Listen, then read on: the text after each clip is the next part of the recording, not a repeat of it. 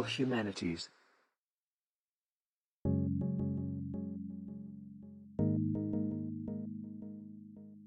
Hello, and welcome to Experimental Humanities Out Loud, the podcast where we investigate how technology mediates what it means to be human. I'm Maria Sachiko Cecire, a professor here at Bard College, and I'll be taking you through this episode. I'm the director of the Center for Experimental Humanities and teach courses in literature and media studies at Bard. I'm hosting this episode because I teach a course called Woman is Cyborg, an EH and literature seminar that explores why mechanized creations that perform physical, emotional, and computational labor have been routinely identified as women in both fiction and reality. A few years ago, um, I talked through how wearable technology is helping to blur the lines between human and machine with my friend and fellow In Theory podcast host, Nuran Khan. Today, some of the experimental humanities students in my Woman to Cyborg course are joining me in the studio to refresh and update that conversation. Hello. Hi, I'm Bird Cohen. I'm a junior at Bard and a music major with a concentration in experimental humanities. And hi, I'm Ariel West. I'm a sophomore at Bard who is majoring in film and also has a concentration in experimental humanities. First, um, I wanted to ask what got you interested in thinking about how technology informs the human experience, our big EH question. The generation that we are in is like the first generation to be completely entrenched visually or visibly in technology, and it really manifests in your life and your relationships from like day one. Um, so when I think about like my artistic practice or my academic practice, everything is informed by technology, and that's just like the the more direct stuff that you can see. Um, I mean, obviously, like we make art and we write and we learn on a computer, um, but clearly things go a lot deeper than that. Um, now that technology has kind of changed from uh, from like like steampunky levers and gears to um, more organic systems. Um, so it's really hard to un enmesh yourself from that. So I think it's just something that's important for everyone to think about. When I first got interested in thinking about technology and how like it evolves society was probably last year when I took your intro to me also Maria's intro to media class. I was a little bit like I was definitely afraid of like those technologies and like what they're doing to society and I think that that class helped me think about like technology as something that is not just like phone or computer as like glasses and like a pencil how even writing and like how that made it so society evolved in these other ways that I cherish. So like that really helped me think about why I was scared of these technologies and like the good things they can do. You know building off of what you both were talking about just now do you see yourself as a cyborg? I think I do and if you had asked me that 10 years ago, I think I would have thought that you were talking about like something from Star Trek. Um, and you know, still, I um, it took me a while to realize that the way that we look at technology is not really what it means because I think when we hear the word technology, we think of really flashy things, which is um, digital technology. Yeah, yeah. Um, so I mean, I remember reading a long time ago about how like IUDs are considered like cyborg uh, like cyborgy. Like intrauterine devices? Um and then i thought about how i'm wearing glasses. I think just like any any device that has been like created by us to enhance our lives in any way is What's what's a good like adjective to describe it? Cyborgy. I would go with cyborgy. I think that's the yeah. official term starting right now. Okay, the official term. Perfect. I guess from my perspective, like thinking about the ways of me using like data collecting technologies, I guess, and like apps and platforms, is the fact that I'm using those technologies mean that I'm a cyborg, or is it the fact that these structures like capitalism is like collecting data and using it for their own things? Is that what being a cyborg is? It like is it being a cyborg being within a structure that is like using your data and like your body as technology? Mm. Kind of. Yeah, that's great. So there's a kind of distinction between thinking about yourself as an autonomous cyborg being or as part of a much larger system that draws upon your body and your data and your work in the world um, as part of a bigger machine. Exactly. Yeah. Like Yeah, exactly. So these are both fabulous questions. Um, so, but for now, why don't we start off for people who might be new to some of these questions by listening to the In Theory episode that Naren and I um, put out several years ago. And we'll start out by thinking there about wearable technology and um, things like Fitbits and to the extent the extent to which the quantified self movement, the movement towards quantifying yourself, breaking yourself down into the kind of data that Ariel is just talking about now, uh, might make us into cyborgs. So let's listen.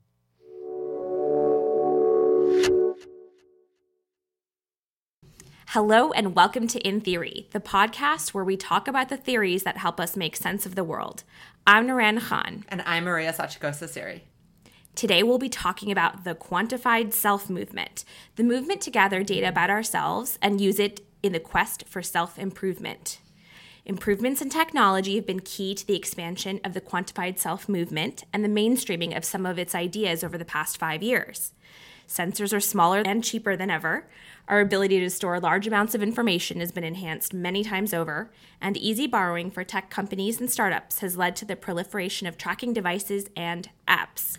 In today's episode, we'll start off with some background on the quantified self movement, including the good, the bad, and the ugly. We'll then, no joke, move on to a discussion of whether we are all cyborgs. Finally, we'll examine what the future looks like in light of our quantifiable, data driven inclinations.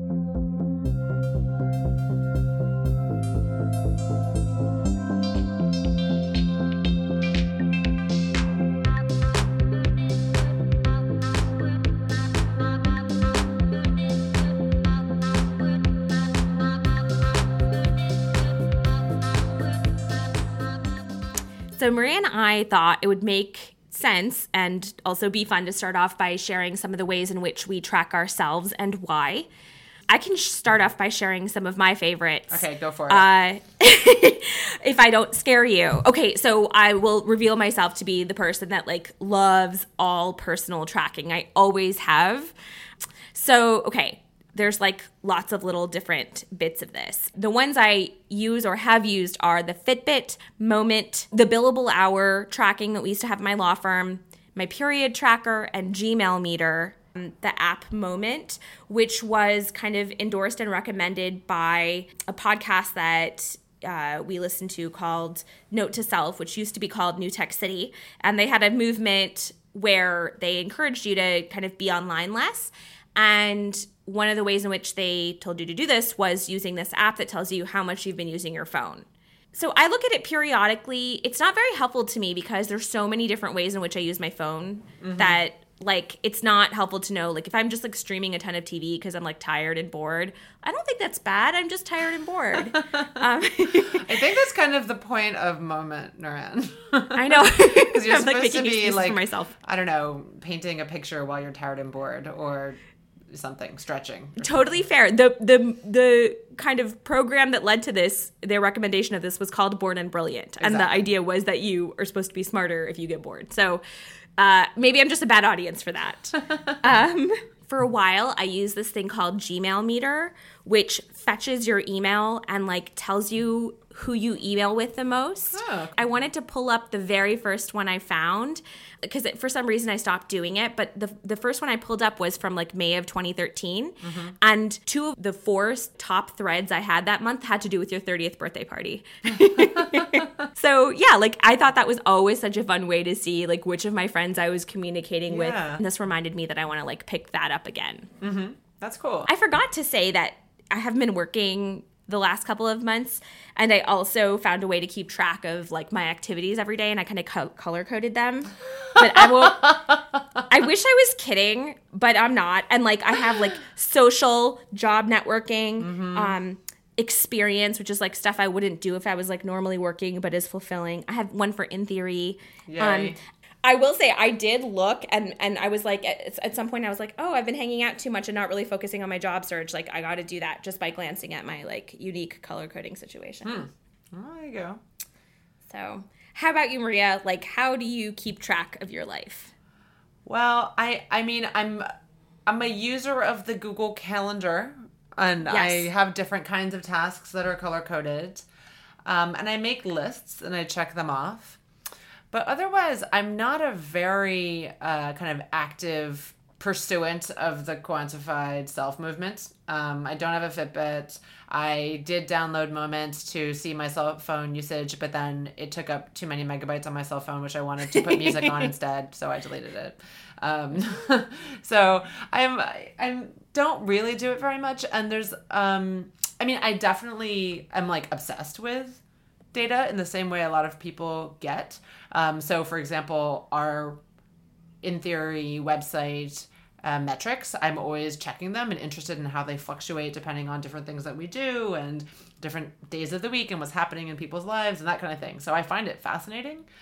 But uh, in terms of my own kind of output, I don't know if I'm just like lazy or if I, I mean, I also have some kind of like philosophical concerns about quantifying myself in all of these ways.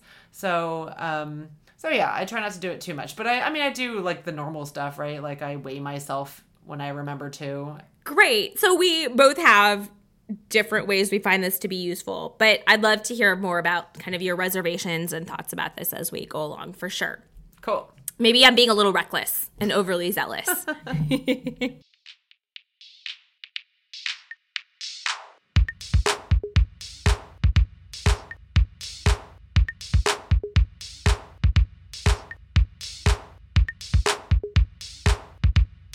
it might be useful just to understand what we're talking about when we talk about the quantified self movement. Yeah, I, um, I didn't actually know what it was. Like, I knew that there were all these things out there that you could use to quantify different parts of your life, but I didn't know it was a whole movement it's a whole thing. So, so you know, well before we started calling it that, you know, people have tracked different things about themselves for a long time. Mm-hmm. Women tracked their period and fertility thousands of years ago. Like mm-hmm. that was useful information.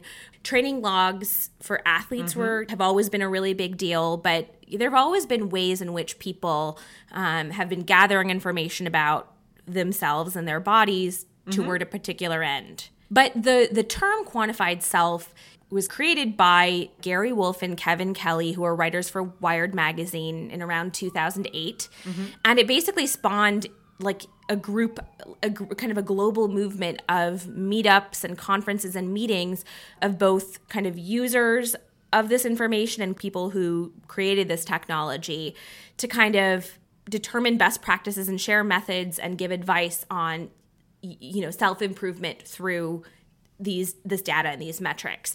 And I'd say more recently it's kind of a term used and it's just been mainstream so it doesn't necessarily mean that particular specific movement or individuals but just the movement of us gathering information. And and i mean like apple launched its health suite in 2014 mm-hmm. and so people were able to tra- track their steps and their weight and other things through that. There are other fitness trackers that have gained pretty serious traction like jawbone up and fitbit and nike fuel. And so just you know the technology has gotten better more mm-hmm. and more people are talking about it and there really is this kind of like this swelling of the movement, whatever yeah. you want to call it, is the movement. So, I mean, I've even heard, and we talk about industrial complexes so much. We've heard, you know, lots of people talk about the tracking industrial complex. Mm. So, there's lots of different ways to describe it. We're going to use the the term the quantified self in a very loosey goosey way, probably not necessarily aligned with that specific group of people who are like meeting up all the time, but mm-hmm. about this this more recent movement. Yeah, I mean, like I bought my grandfather a Fitbit for Christmas yeah. with my siblings like last year and he's like super into it, which is adorable, but he's definitely not attending any kind of events in Silicon Valley. Yet. you never know.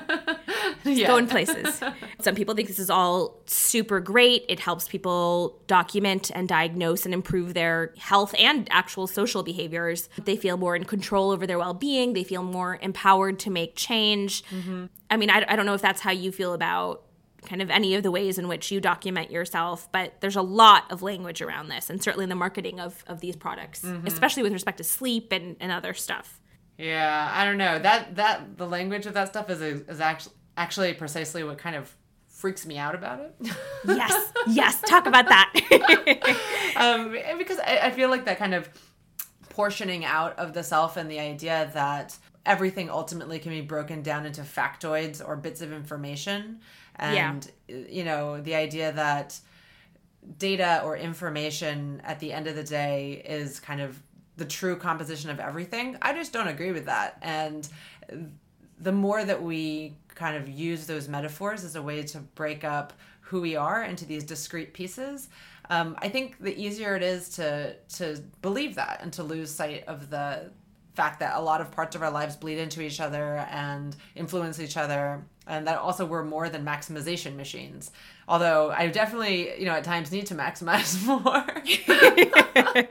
But uh, but i also think it's uh, kind of especially amongst overachieving people um, it can get really out of control. And um, for other people it can legitimate i think behaviors that seem really oppressive right? Where we just have culture that expects everyone to be like at maximum productivity all the time like for what for what are we at Right. maximum productivity all the time It's super unforgiving if you have that documented, right? yeah it's like oh, Yeah. we're trying to have like the hottest bod and produce the most billable hours and do all these things for other people's money making for i mean i don't know like there are definitely benefits to it but i think there also needs to be some kind of stepping back and asking questions so your intuitions have put you know the finger on like the pulse of a lot of the criticism the oh, public yeah? criticism about this stuff. You're totally on point. Uh, i guess i'll just list off some of the, the some of the concerns people have about this. You know mm-hmm. first and foremost the quality of the data. You mm. know it's not all it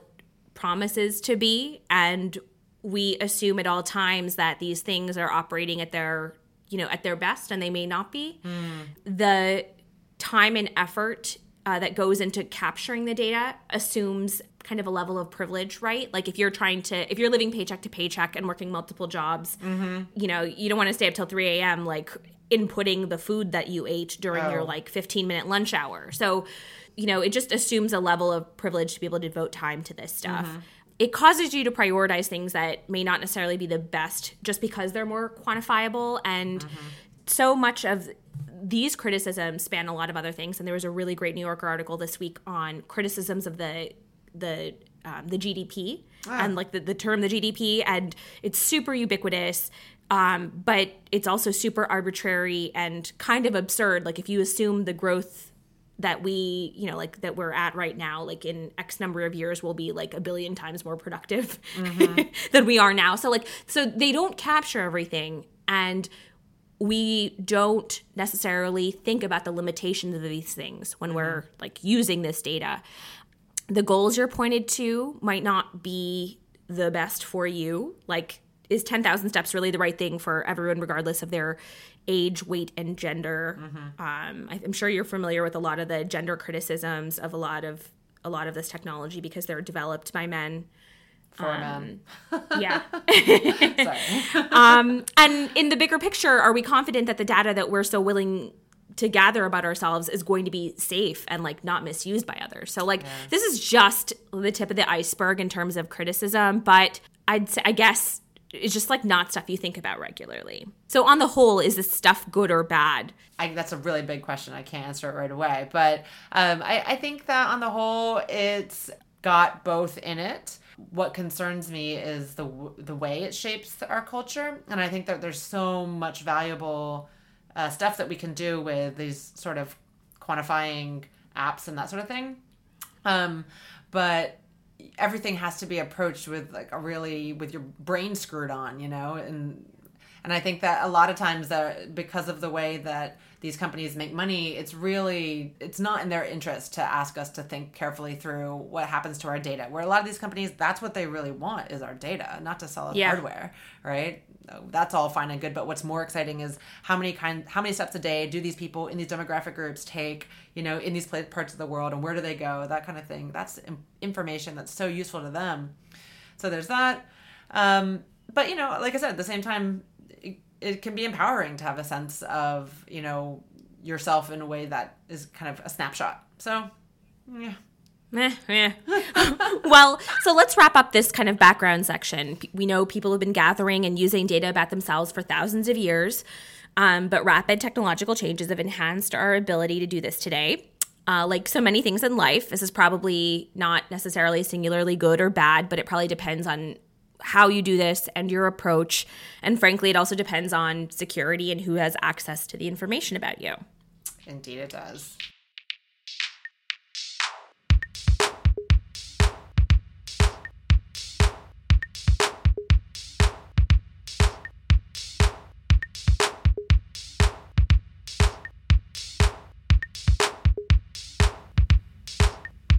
So, Maria, are we all cyborgs?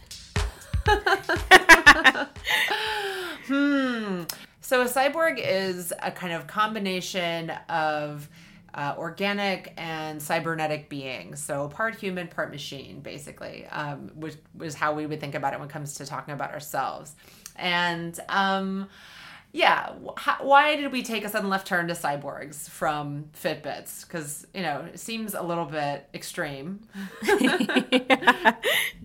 um, but I'm really interested in this question because I think it's kind of one of the most fun aspects of all of our wearable technology now. Um, Is that a lot of like sci-fi dreams about the future are starting to come true, and uh, I think a lot of times we don't really notice how quickly it's happening. Um, Like it all. yeah, exactly, right? Um, and so there's a a theorist that um, I definitely want to talk about because she's like so important and so interesting. Her name is Donna Haraway, and she wrote um, something called a Cyborg Manifesto, which she published in 1985 originally, and then was like kind of part of this book that she published in the 90s. Um, and she was uh, at the time she argued that we are already cyborgs. Um, in part because you know we do wear and carry around kind of technologies on us, and you got to think she's right in the eighties, so she's like, yeah, I can't believe she. Gosh, she she said that in 1985. Like, Yeah. I wonder what she would say now. Like now we're like fully robots. Yeah, exactly. um, but she's, you know, she's, her for her, it's not just the stuff that we wear, but more importantly, the kind of the leaky distinction between humans and machines that really came about in the 20th century. Um, and Okay. her work um, grows out of that. So that grows out of work that she was doing on the distinction between humans and animals. So Darwin, our friend Darwin, um, really shook up the way that everybody thought about what it meant to be human with his theories of evolution, because you go from being um, divine, divinely created, placed on earth by God, to you know evolved from animals. And so, you know, she was saying how by by the time she was writing the 80s, you know, that distinction between humans and animals is pretty much completely broken down. And people see themselves as animals as a kind of animal, you know, d- distinct from other animals, but also an animal, right? Yeah. But um, what was really kind of special about the later part of the 20th century and totally true now is how much we started to think about ourselves as machines Oh wow. so it really is like a, a metaphor thing right so there's the thing where we actually have all these extensions of ourselves um, that are made up of machinery but then there's also the way that we imagine ourselves um, and so like one of the most obvious ways to think about that would be um, like the metaphors that we use when we're talking about ourselves so we'll talk about like processing information or needing to reboot something and so we start Oh to like gosh. borrow the language of machinery and especially computers now to talk about ourselves and our minds. Oh my gosh. Like shut it down. yeah, right. totally. I, I've never thought about that before. yeah, I find it so interesting, and and we started to shift over to use the language of like kind of industrial machinery um, following the industrial revolution and in the 20th century you know talking about our bodies as machines in that way and we still use that kind of language um, like especially talking about like uh, like working out and that kind of stuff right Yeah. like he's a machine for example right Yeah. that way of thinking about ourselves i think is really important because it throws into question i mean by deciding that we want, are happy to use fitbits all the time and that we're happy to quantify all these different parts of ourselves it starts to throw into question what it, we even think it means to be human yeah. which is like a like the biggest question Right. And especially because this was like this like creeps up on us, right, over time. It's like nothing that happened overnight and it's certainly not like the encounters that people envisioned when they were like sci-fi fantasying about this, right? Like a lot of those movements were like the, you know, just like the creation of an artificial being at a particular moment that forced the hand of imagining or, or reconciling the situation. And instead, it's like bit by bit, like microprocessor by microprocessor and item by item, this is happening to us. Um, it's just really interesting because I haven't, given how much I engage with this stuff, I've thought very little about like the bigger picture.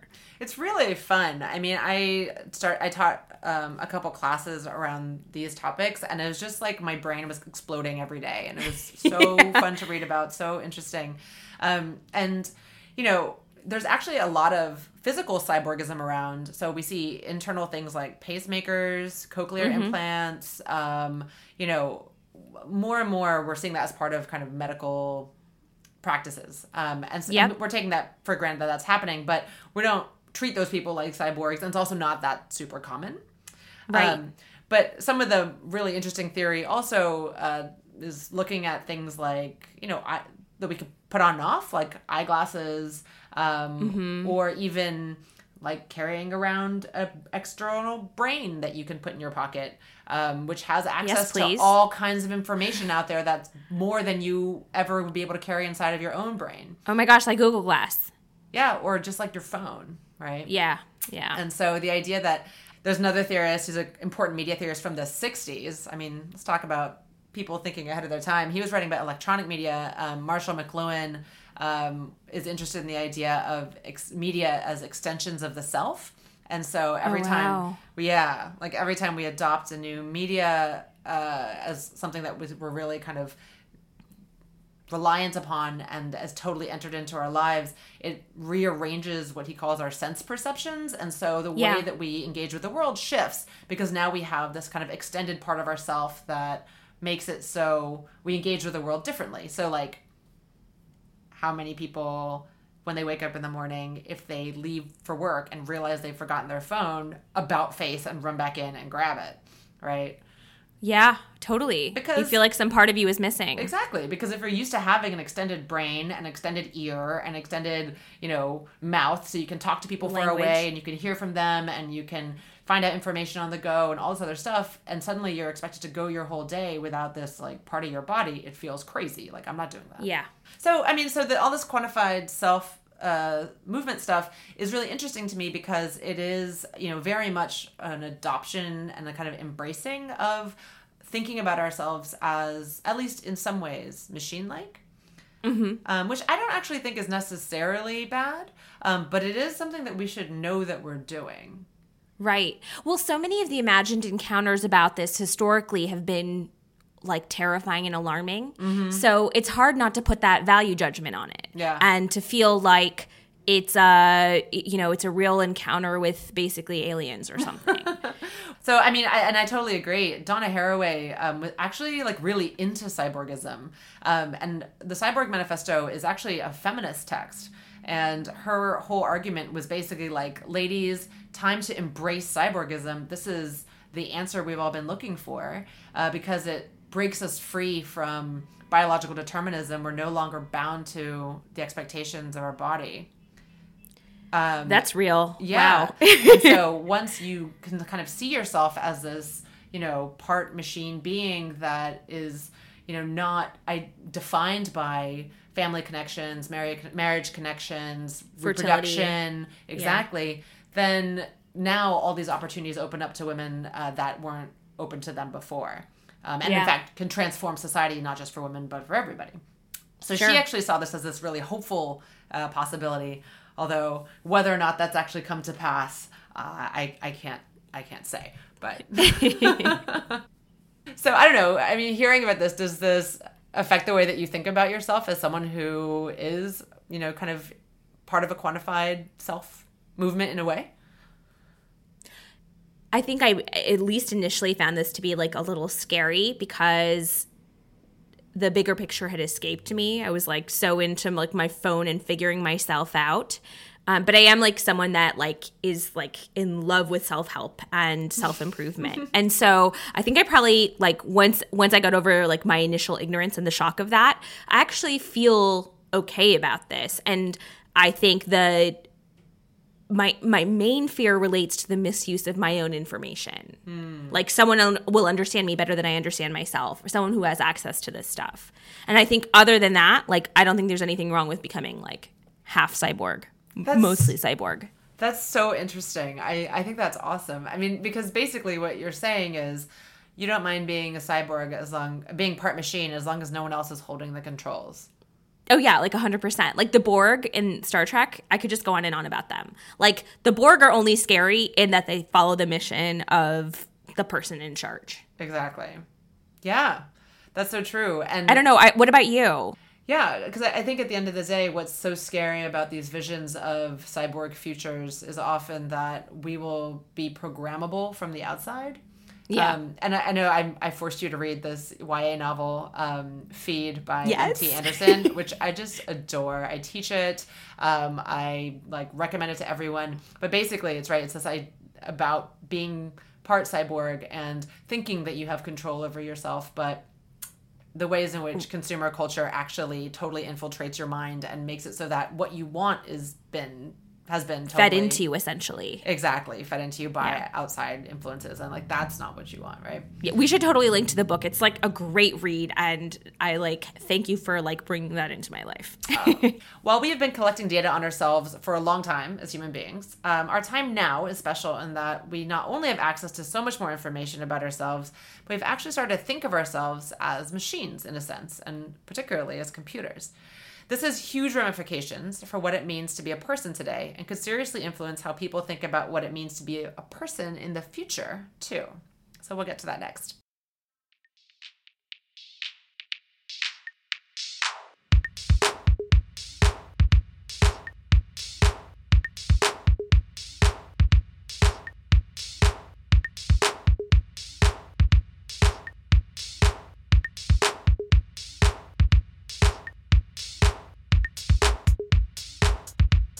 Uh, so all of this is like kind of leading to the biggest question of, of them all, and today is totally a macro day.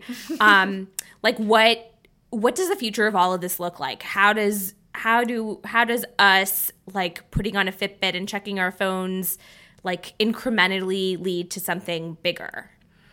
Yeah, I, I love the way that today's gone from the most micro, which is like one step marked on our little tally on our phone, um, Yep. to the super macro, which is like what does it mean to be human and where are we all going? Um, and I feel that we cannot talk about cyborgs and quantifying ourselves without talking about the singularity. So you may have come across at some point this guy, Ray Kurzweil, who's a futurist. He's an inventor and thinker and all kinds of stuff. Um, he now works for Google, of course. And he suggests that the end game to all of this uh, that we're talking about is you got it, immortality.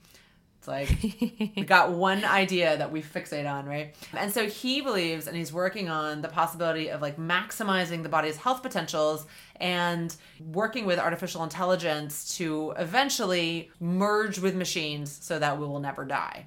So Yes. yeah. No. But it's a kind of the logical conclusion of wanting to, you know, be the most in shape and the most healthy and the most mindful and the most all these other things is to, you know, be so maximal that you never die. it also sounds like such a dude thing, Oh my god, like a dude dream, like a yeah. Don't even get me started on the demographics of the uh, community that is involved in um, this kind of futurist. yeah. Um, Ah. Yeah, there's actually, oh my god, there's like an amazing Tumblr called like White Dudes Wearing Google Glass.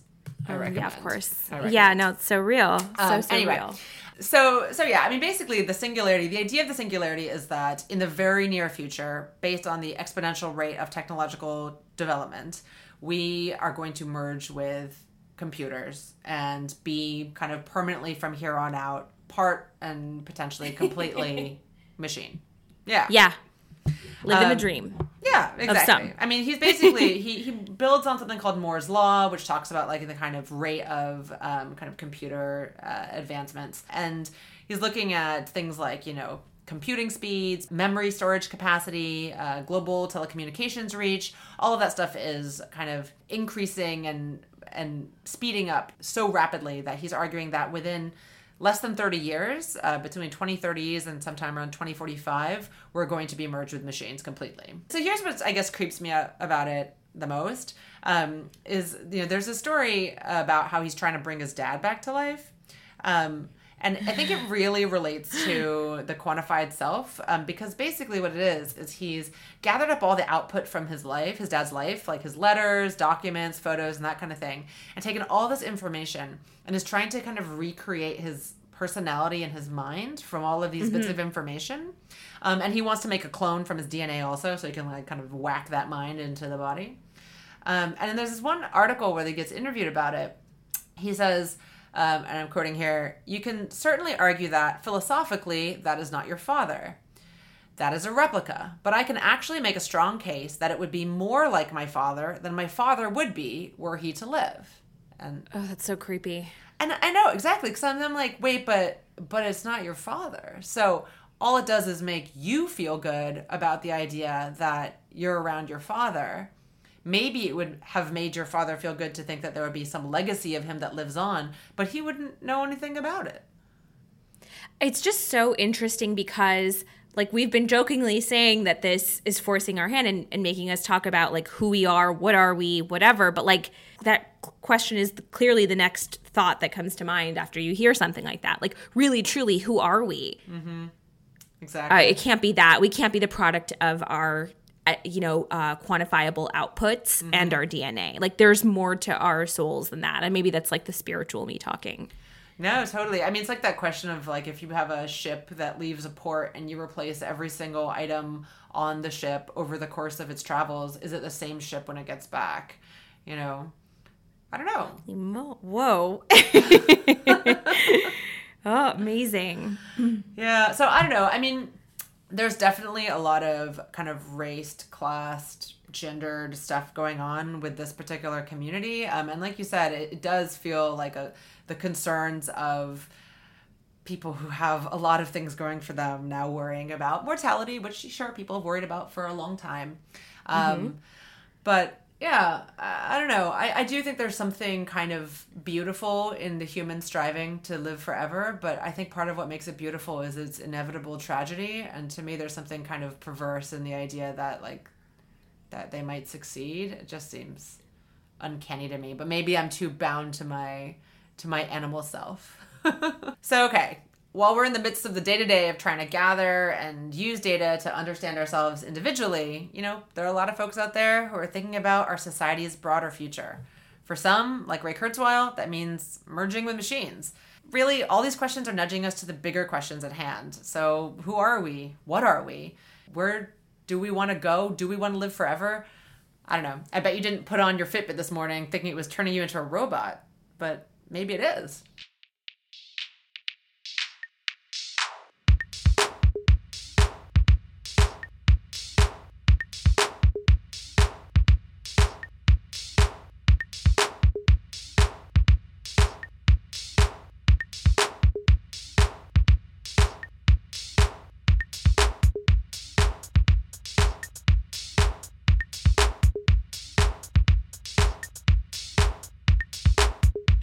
It's likely that we'll continue to have more access than ever to technologies that will help us gather in- information to improve ourselves.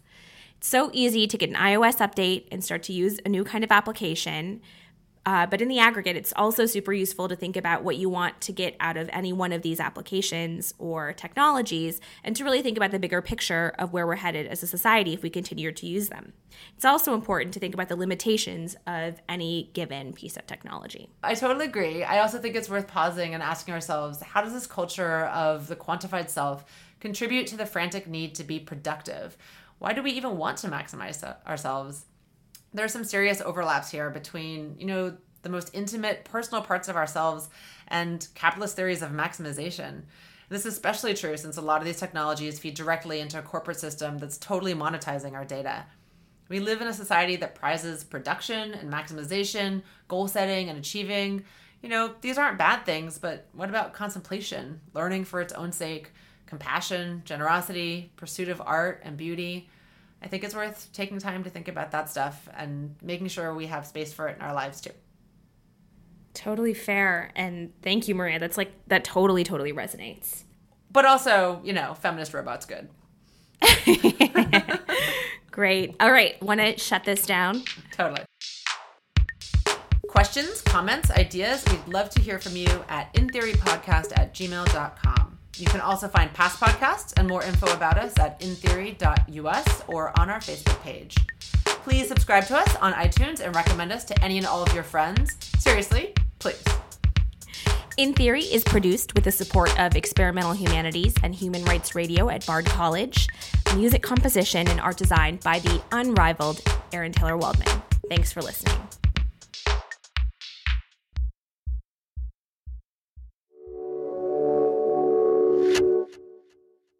So thanks for listening. Um, back to Bird and Ariel. For the two of you, being in the Woman as Cyborg course, which kind of um, departs from some of the discussions in the the episode we just listened to, um, being in this course, what's one thing you'd want to add to this conversation for our Humanities Out Loud listeners? So, um, one thing listening to this episode, like in now in 2019, I think one thing that has changed is that the whole quantified self movement, which felt very revolutionary and very like kind of um out there, very present, um, in 2016 has kind of become a lot more ubiquitous, a lot more hidden, and a lot more integrated. I think. Um, I maybe partially because all of the features of these like devices that people used to buy really like all the time like fitbits have just been integrated into your phone and even even like the apple watch which was i think first marketed really as like a lifestyle device uh, or a piece of jewelry has now kind of switched to be marketed more as a device for athletes and for people to monitor themselves so um, it's just, it's an interesting shift that I've noticed in the past three or four years. Yeah, so the idea that the quantified self movement is not so much of a thing, not because people stopped doing it, but because it's so everywhere that you don't even need to talk about it as a movement. It's just life. Yeah, exactly. And like the fact that you don't even know with what used to be on a Fitbit is just like in your phone and it has been in your phone for like what, two years? So you can tr- look back at something that's been tracking you, but you didn't realize it and also your phone also becomes somewhere where you're like self-policing because you like okay for like me like I go on Instagram I decided too much. So I have like a timer that turns on and it tells me if I've been on Instagram for more than 30 minutes. And then I always ignore it which is really bad. But it's supposed to make me stop doing it. Um one it used to be tracking the outside world and like what you were doing in the outside world has also become tracking what you're doing online. And then two like it's all within one device i guess so it's just a part of what we're doing every day yeah i, I think our, our data is being collected all the time and we've grown just like we we're allowing it. It's okay. Like we're acquiescing. Yeah, exactly. We're acquiescing to it. Um, and it's out there, and it's influencing our relationship with capitalism, with what we buy, and people were up in arms about that for a hot second, and then it just kind of became subdued. Yeah, and that kind of speaks to what you were saying earlier, Ariel, before we were listening, um, to thinking about how we end up inscribed in systems that are using us all the time and that we acquiesce to being used inside of, um, but that make us part of something much bigger than ourselves, something often very intensely digitized um, in a way that you could certainly argue makes us part of a kind of cybernetic machine. You talk in the episode about Kurzweil, and I don't know a lot about him, but I think it might be fair to say that he's probably not looking for a like communist post-human utopia. Probably more like he feels super psyched to be inside of a computer and to lose his body. And I think like comparing that to what Donna Haraway talks about in terms of being able to use the the technology in place to kind of refresh, reimagine the systems that we have now, um, and use use our relationship to technology in a really empowering way. I think that difference really shows the way that feminist theory like uh, works with uh, cyborg theory. Yeah, I mean this kind of helpfully reminds us of the kind of two sides of, of the cyborg that we're imagining, both where um, women end up becoming essentially machinery, the Stepford wife situation, right? You're like replaceable by robots and in some ways really are just kind of an extension of men's uh, you know, in many historical circumstances, need for labor. On the other side is this Harawayan version of the cyborg, which is all about making connections and affinities where you want, letting go of old origin stories and letting go of old structures and hierarchies and trying to imagine whole new systems, being unfaithful to your military industrial fathers um, and trying to, to trying to make something new. Thank you both so much. This has been super fun. And I'm looking forward to the rest of the semester with you. And I hope you all will Tune in for more episodes from Experimental Humanities Out Loud.